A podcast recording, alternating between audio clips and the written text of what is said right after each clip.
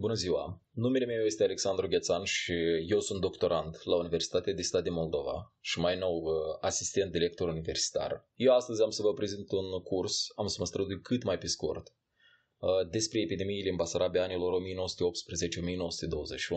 o să începem cu câteva lucrări generale pe care voi ați putea să le consultați în momentul în care vreți să vă interesați de subiectul dat. Uh, v-aș putea sugera Nicolae Smadu să-l consultați. Are o carte despre reorganizarea sistemului medico-sanitar. La fel ați putea lua anumite lucrări despre, uh, despre mortalitate infantilă, despre boli contagioase, scrise de uh, Gheorghe Banu. La fel despre ceea ce s-a scris mai recent, ați putea consulta Nicolae Ienciu, Uh, Ioan Scurtu și uh, Anton Moraru este o carte despre sistemul medico-sanitar, care este o carte mai degrabă atot cuprinzătoare, adică a sistemului de ocrotire a sănătății din Basarabia încă de la început și până în prezent. Subiectul dat este a epidemiilor contagioase și sociale în Basarabia, este parte componentă din teza mea de doctorat, este parte din capitolul 3 și eu am să încerc să vă expun cât mai laconic, să aveți o viziune generală despre ce însemna atunci pandemie, Cred că nu trebuie să vă spun despre actualitate, cu toții trăim în aceeași realitate a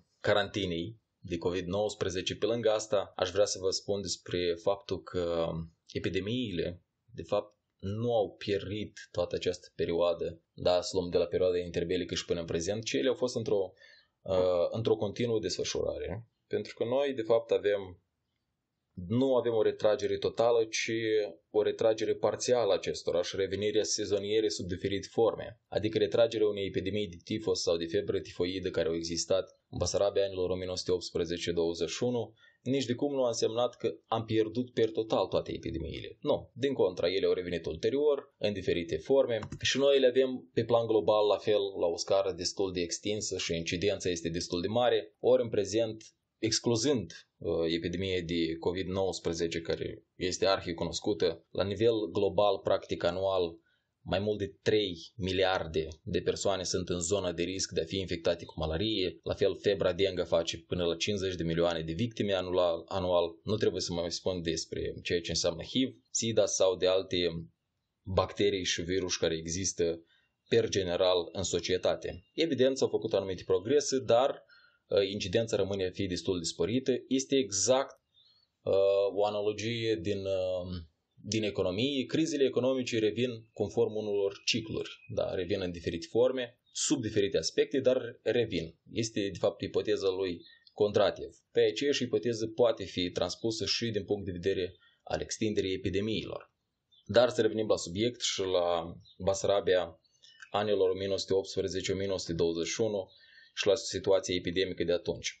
Practic, începutul de secol 20 pentru Basarabia însemnă retragerea anumitor epidemii care anterior erau extrem de virulente. Spre exemplu, epidemie de ciumă, holeră, care la sfârșit de secolul 19 încă mai existau, practic la început de secolul 20 ele deja au fost retrase. Războiul, așa cum se cunoaște însă, are posibilitatea și tendința de a uh, aprofunda numărul de contaminări și asta se întâmplă de fiecare dată. Tifosul, spre exemplu, în unele surse o să-l puteți găsi sub numele de uh, tifosul de război, adică este strict conectat sau, uh, sau poate fi găsit sub numele de uh, tifosul sărăciei, adică este conectat cu sărăcia, cu războiul și de fiecare dată își majorează numărul. Prima epidemie uh, puternică din secolul 20 care a fost uh, înregistrată în Basarabia a fost în anul 1903, epidemie de, de tifos, după care a fost o relaxare, ulterior numărul a crescut mai ales în perioada uh, de război.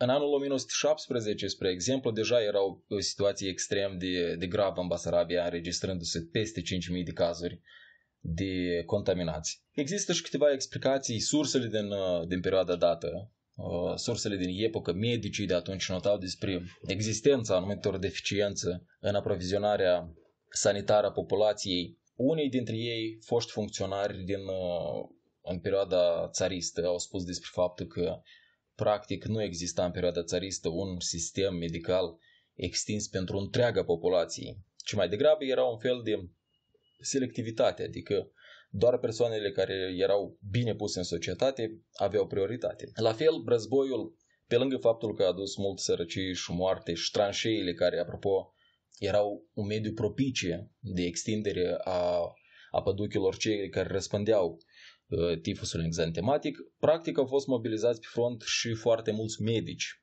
ceea ce a făcut ca deservirea populației locale să nu mai existe, să nu mai existe sistem sanitar care să, să aprovizioneze populația locală. În anul 1917, 16, 17, practic, focare de tifus exantematic, febră tifoidă, dizenterie, variolă și alte boli contagioase erau deja destul de extinse în societate. Petru Cazacu, apropo un alt istoric care ați putea să-l consultați, are o lucrare uh, scrisă cea 10 ani de la Unire, are un compartiment dedicat sănătății publice, în care notează că epidemiile, în urma anumitor excitații revoluționare, adică ceea ce se întâmpla uh, în Rusia și totodată schimbările politice care existau, focusarea atenției asupra acestor probleme a dus ca epidemiile să fie lăsate de izbeliște, adică nimeni să nu se preocupe de asemenea probleme. Ceea ce e evident că a avut rezultate negative în datele statistice privind mișcarea epidemiilor în anii 1918-1919. Alimentația, la fel, a fost una dintre cauzele de bază pentru care uh, sau care a dus la extinderea epidemiilor, sărăcie, lipsă de haine, toate acestea cumulativ au făcut ca oamenii să se infesteze. Uh, datele de arhivă la fel menționează despre aceleași lipsuri și lapsusuri în ceea ce privește aprovizionarea populației uh, cu strictul necesar.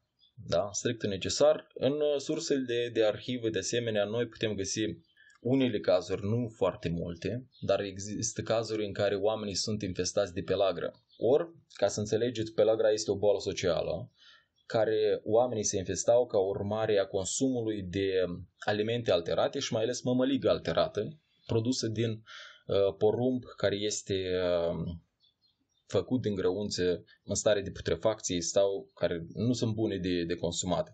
Anume, consumul de astfel de, de produse într-o stare alterată ducea la infestare cu pelagră, iar următoarea fază a pelagrei era de fapt că oamenii uh, erau contaminați de anumite uh, boli psihice sau uh, consecința, urmarea, finalitatea, da, era anume aceasta.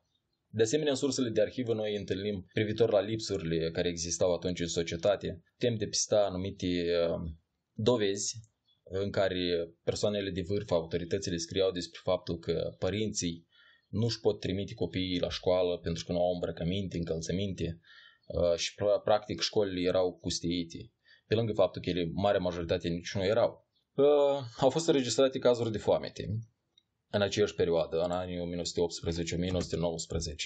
Spre exemplu, una dintre sursele de arhive din comuna Logănești spune că oamenii uh, nu le ajunge hrană și practic nutrețul cu mare economie va ajunge pentru 2-3 luni, iar pentru semănătura de primăvară oamenii nu vor avea. Mulți locuitori nu, sunt, nu au nici legume, lipsă de cereale, mai ales pe fundalul rechizițiilor care au fost uh, din partea armatei, pentru că contextul războiului a făcut ca Basarabia sau populația de aici să fie expusă anumitor uh, sequestrări, uh, confiscări de avere din partea inițial a armatei ruse, după care atunci când a venit armata română, la fel au fost anumite uh, rechiziții pentru serviciul al armatei astfel că oamenii nu aveau resurse de întreținere. De aceea și sunt întâlnite anumite cazuri, spre exemplu, în care oamenii în scopul de supraviețuire procedeau la jăpuirea animalelor moarte, ceea ce de fapt cauza o altă boală contagioasă și anume dalacul sau uh, antraxul.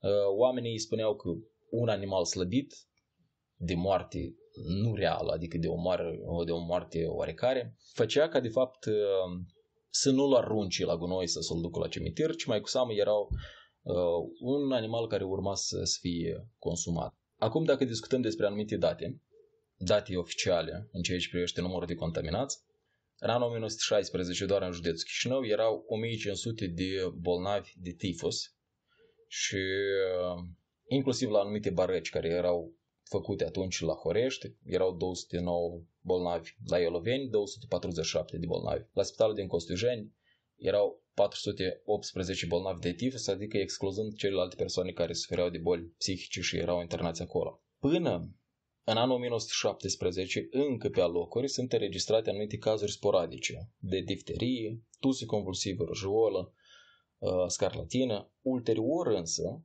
sunt înregistrate cazuri extrem de multe, adică nu doar de anumite boli care erau arhi răspândite, cum ar fi tifosul, febră recurentă, febră tifoidă, dar deja și de anumite boli care anterior erau extrem de rare. Tabloul statistic din anul 1918 din uh, Basarabia arată că din cauza tifosului din 2286 de uh, comuni câte erau atunci, 1843 erau contaminate cu tifus exantematic, ceea ce ar însemna aproximativ 90 de uh, procente, 90%. Din cauza febrei tifoide erau contaminate către 1918. Din 2286 de localități erau contaminate 1761 de comune. Și la fel erau anumite comune infectate de variolă. Dintre cele 31 de comune contaminate, 20 erau doar în județul Hotin. Acum, dacă vorbim numeric, de tifus exantematic în Basarabia, în anul 1914 erau atestate 1754 de cazuri. Adică ceea ce vreau să vă spun este tendința de creștere de ascensiune numerică. Adică, 1914 avem aproximativ 1700, după care, în 1915, avem înregistrate 3800, circa, 1916, 7800, după care avem în anul 1917, doar în primele 9 luni, de la ianuarie la septembrie, avem înregistrate 21.000 de cazuri, exceptând, exceptând județele Ismail și Cahul, adică în celelalte uh, șapte județe câte erau atunci. După care, în 1918, numărul deja atinge cota de 24.000, aproape 25.000 de contaminări de tifos. În județul Orhei, apropo, cel mai contaminat, erau 9.090 de cazuri înregistrate. Iar în anul 1919 se observă boomul epidemic atunci când sunt înregistrate peste 50.000 de cazuri, mai exact 50.915 cazuri de contaminări cu tifos exantematic. Cel mai infectat județ în acea perioadă era Tighina, atunci când au fost înregistrate în 1919 8167 de cazuri. În ordine descrescătoare urmează deja județul Orhei, Soroca și celelalte, cele mai puține cazuri au fost înregistrate în județele Cetate Albă, Cahul și Ismail. Acolo, practic, cifra nu depășește 3000 uh, de cazuri de contaminări. Adică, per general, 3000 este foarte mult, dar privind în ansamblu, în ceea ce însemna situația epidemică de atunci, uh, din Basarabia, practic, uh, era cea mai mică rată înregistrată în, în aceste localități. Numărul de contaminări era mult mai mare în perioada de iarnă, atunci când imunitatea slăbită, lipsa de haine, ă, condițiile vremii, făcea ca numărul de contaminări să progreseze extraordinar. Și au fost înregistrate, spre exemplu, în satul Măcărești, au existat în decursul iernii lui 1918 mari epidemii de tifus, asta conform surselor de arhivă. Ă, de asemenea, în același, în județul ă, Lăpușna, în apropiere de Chișinău, au fost înregistrate epidemii la Nisporeni, Boldurești, Găureni, Brătuleni, Practic, în toate localitățile care existau atunci rurale, așa cum v-am spus mai sus, exista epidemie. Aici ar trebui să fac o paranteză. Ce însemna localitate contaminată și când era declarată uh, ca fiind infestată de o anumită boală socială sau contagioasă. Practic era suficient să existe câteva cazuri, adică doar o familie, pentru ca localitatea să fie închisă. La intrarea în localitate era chiar amplasat, hai să zicem, un, un tablou în care era indicat evitați localitatea pentru că este infectată, de asemenea era pusă jandarmarie, era dezinfectată locuința, însă sursele vremii notează despre anumite cazuri că încă în 1918, practic, serviciul medical, sau mai degrabă lipsa serviciului medical și a personalului, făcea ca nicăieri să nu existe situații de declarare, izolare și dezinfecție. Pe lângă uh, tifosul exantematic despre care vă spuneam, la fel, o incidență extrem de, de mare avea febra tifoidă, despre care vorbisem anterior. În 1918 au fost înregistrate 4287 de cazuri, uh, după care merge în descreștere în 1919 3300 și tot așa are loc o descreștere, mai ales datorită uh, campaniilor de prevenire și combatere despre care am să vă spun în partea a doua a acestui curs. Febra recurentă în 1918 a înregistrat un număr de 2200 de cazuri, însă în 1919 a venit boomul epidemic în cazul acestei boli contagioase. Din uh, peste 2200 de localități care erau atunci în Basarabia, 1596 au fost contaminate cu febră recurentă, s-au înregistrat peste 11.000 de cazuri de, de bolnavi de febră recurentă. Nicolae Smadu, însă, cel care a fost inspector sanitar al Basarabiei, epidemiolog de bază, oferă alte informații în 1937 într-o lucrare de asa, în care spune că au fost 32.000 de cazuri de febră recurentă în 1919. Iarăși, ca să, ca să verificăm, este extrem de greu în condițiile în care, la moment, nu există uh, posibilitatea uh, monitorizării datelor sau grupării, sistematizării datelor din sursele de arhivă, așa cum nu există pentru toate regiunile informații privind starea sanitară și epidemică din Basarabia la acea perioadă. Adică pentru anumite județe, cum ar fi uh, Ismail, Cetatea Albă, majoritatea informațiilor sunt la Ismail, pot fi accesate. În ceea ce privește, spre exemplu, restul Basarabiei, nu știu dacă noi la moment avem acces la informațiile de județ Hotin. Privitor la județ Chișinău avem, la Orhei uh, nu sunt sigur. Avem privitor la Tighina.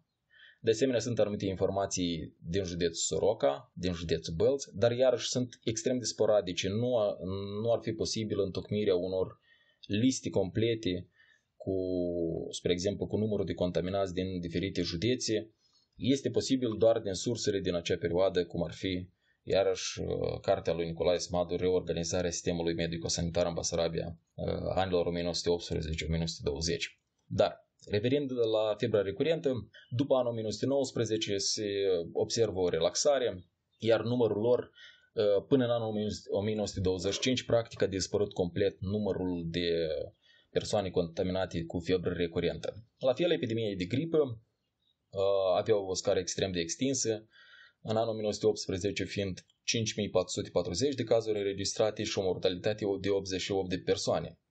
Apogeul, ca și în cazul altor epidemii, a fost în ianuarie 1918, atunci când au fost infectate cele mai multe persoane. Scarlatina era de rând cu bolile care afectau practic non-selectiv, adică întreaga masă populației, exista o serie de boli care afectau preponderent o anumită vârstă și în cazul dat, scarlatina, variola și rujola pot fi numite pe bune ca fiind bolile copilăriei, Adică datele statistice privind mortalitatea din uh, diferite localități demonstrează că persoanele care decedau din cauza scarlatinii, rujiolei și variolei, de asemenea din cauza tusilor convulsive, erau preponderent copiii. Copiii de până la, de, la vârstă de 10 ani, rar se întâmplă să fie depistate persoane care au o vârstă mai mare decât aceasta. De aceea, bolile copilăriei, practic, înlăturarea bolilor copilăriei nu va fi o problemă rezolvată încă până în anul 1921. Ce mai cu seamă, chiar și până în anul 1925, autoritățile sanitare locale, cât și cele care veneau de la București cu directive, încercau să reducă numărul de astfel de contaminări sezoniere, mai ales pentru că își doreau să înlăture mortalitatea infantilă și în rândul copiilor de până la 10 ani. În 1919, de scarlatină au fost înregistrate doar în județul Tighina 410 cazuri, totuși cea mai mare contaminare a fost în anul 1921 din cauza scarlatinei. Au fost 11.725 de cazuri. Ulterior are loc o relaxare, aproape 4.000 în anul 1922, după care până în 1925 cifra ajunge la circa 1.800 de contaminări.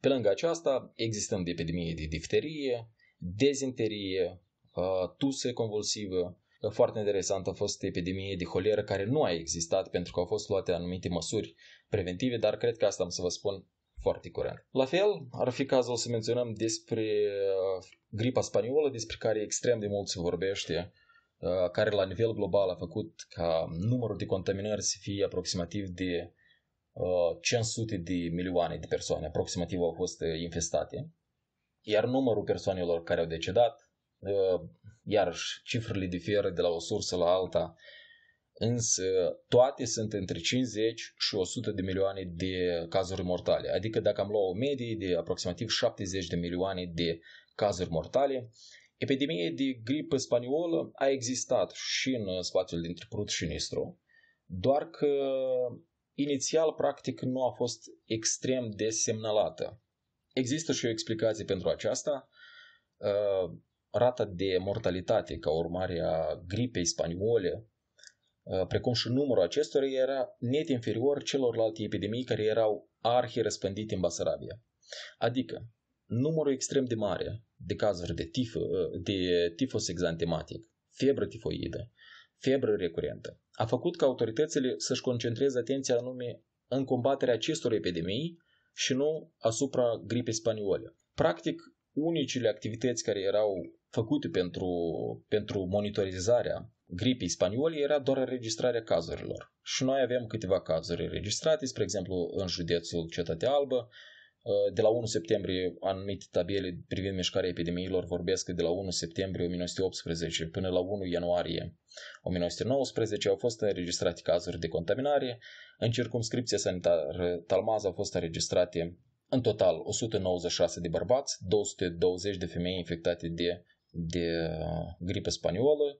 Din totalul acestora, doar două cazuri au fost mortale. Adică incidența mică a mortalității face ca autoritățile doar să monitorizeze situația, majoritatea bolnavilor fiind tratați la domiciliu fără intervenția ă, decât temporară a medicului, adică să monitorizeze care este situația. Privitor la bolile sociale cum ar fi tuberculoza, sifilisul, malaria, în prima perioadă a anilor 1918-1921, ă, noi practic nu avem prea multe activități făcute în combaterea acestor ă, epidemii. Uh, boli sociale, ca să se înțeleagă, uh, anume astea sunt tuberculoza, sifilis, pelagră la fel, uh, malaria, astea sunt sociale, celelalte sunt contagioase, tifos, scarlatină, difterie, tusă convulsivă. De ce nu făceau anumite activități în combaterea acestor uh, epidemii uh, sociale? Unica explicație ar fi numărul redus de contaminări comparativ cu numărul de contaminări din cauza bolilor contagioase. Asta ar fi prima explicație. Uh, doi, ar fi lipsa de resurse, pentru că, ca să înțelegeți, nu se ajungeau resurse în combaterea epidemiilor arhii răspândite, care aveau zeci de mii de cazuri.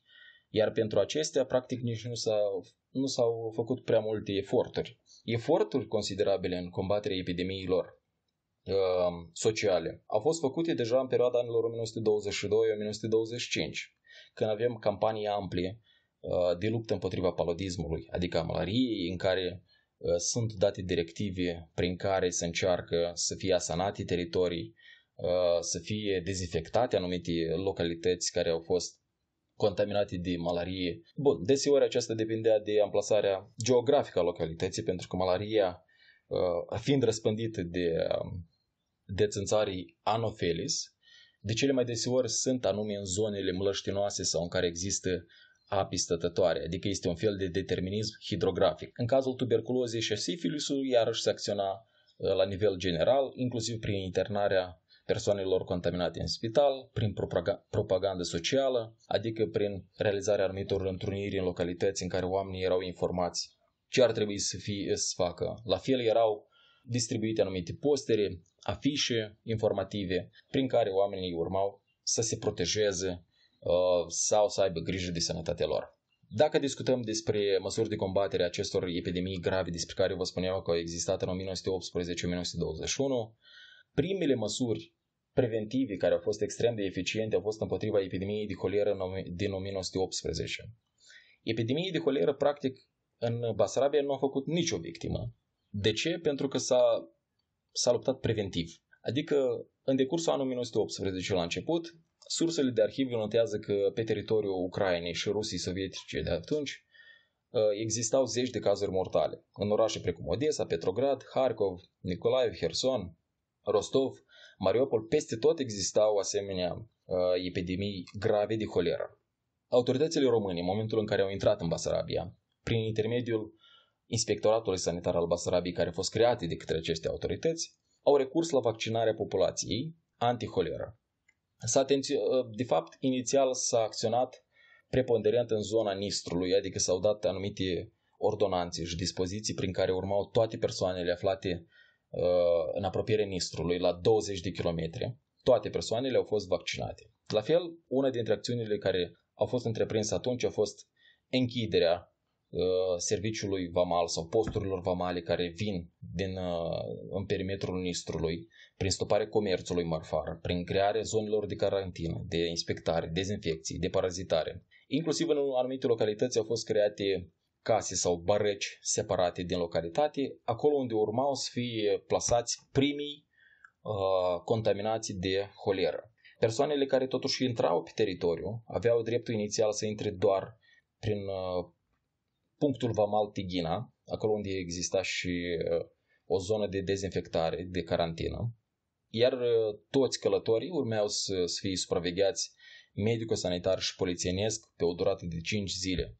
Fiecare persoană care intra în localitate, lui de baștenă, chiar atunci când a venit de pe un teritoriu infectat, urma să aibă un pașaport de vaccinare sau un, un, un pașaport de supraveghere medicală pe care îl prezenta și demonstra că nu este contaminat. Practic, anumite lucruri s-au păstrat și până în prezent. Intrarea călătorilor, cum vă spuneam, a fost permisă doar prin punctul de frontieră Bender, Tighina, după care a fost relaxată situația și au fost uh, deschise inclusiv punctul Ackerman, adică Cetatea Albă și Palanca. Toate celelalte au fost închise. Comerțul cum vă spuneam, a fost interzis. Intrarea uh, călătorilor în grupuri, inclusiv uh, a prizonierilor, foștilor prizonieri de război, era iarăși prohibită și se permitea intrarea în mod individual. Au existat uh, cazuri în care persoanele care au fost care s-au întors dintr-o zonă infestată le-au fost luate au fost luate pentru examinarea bacteriologică,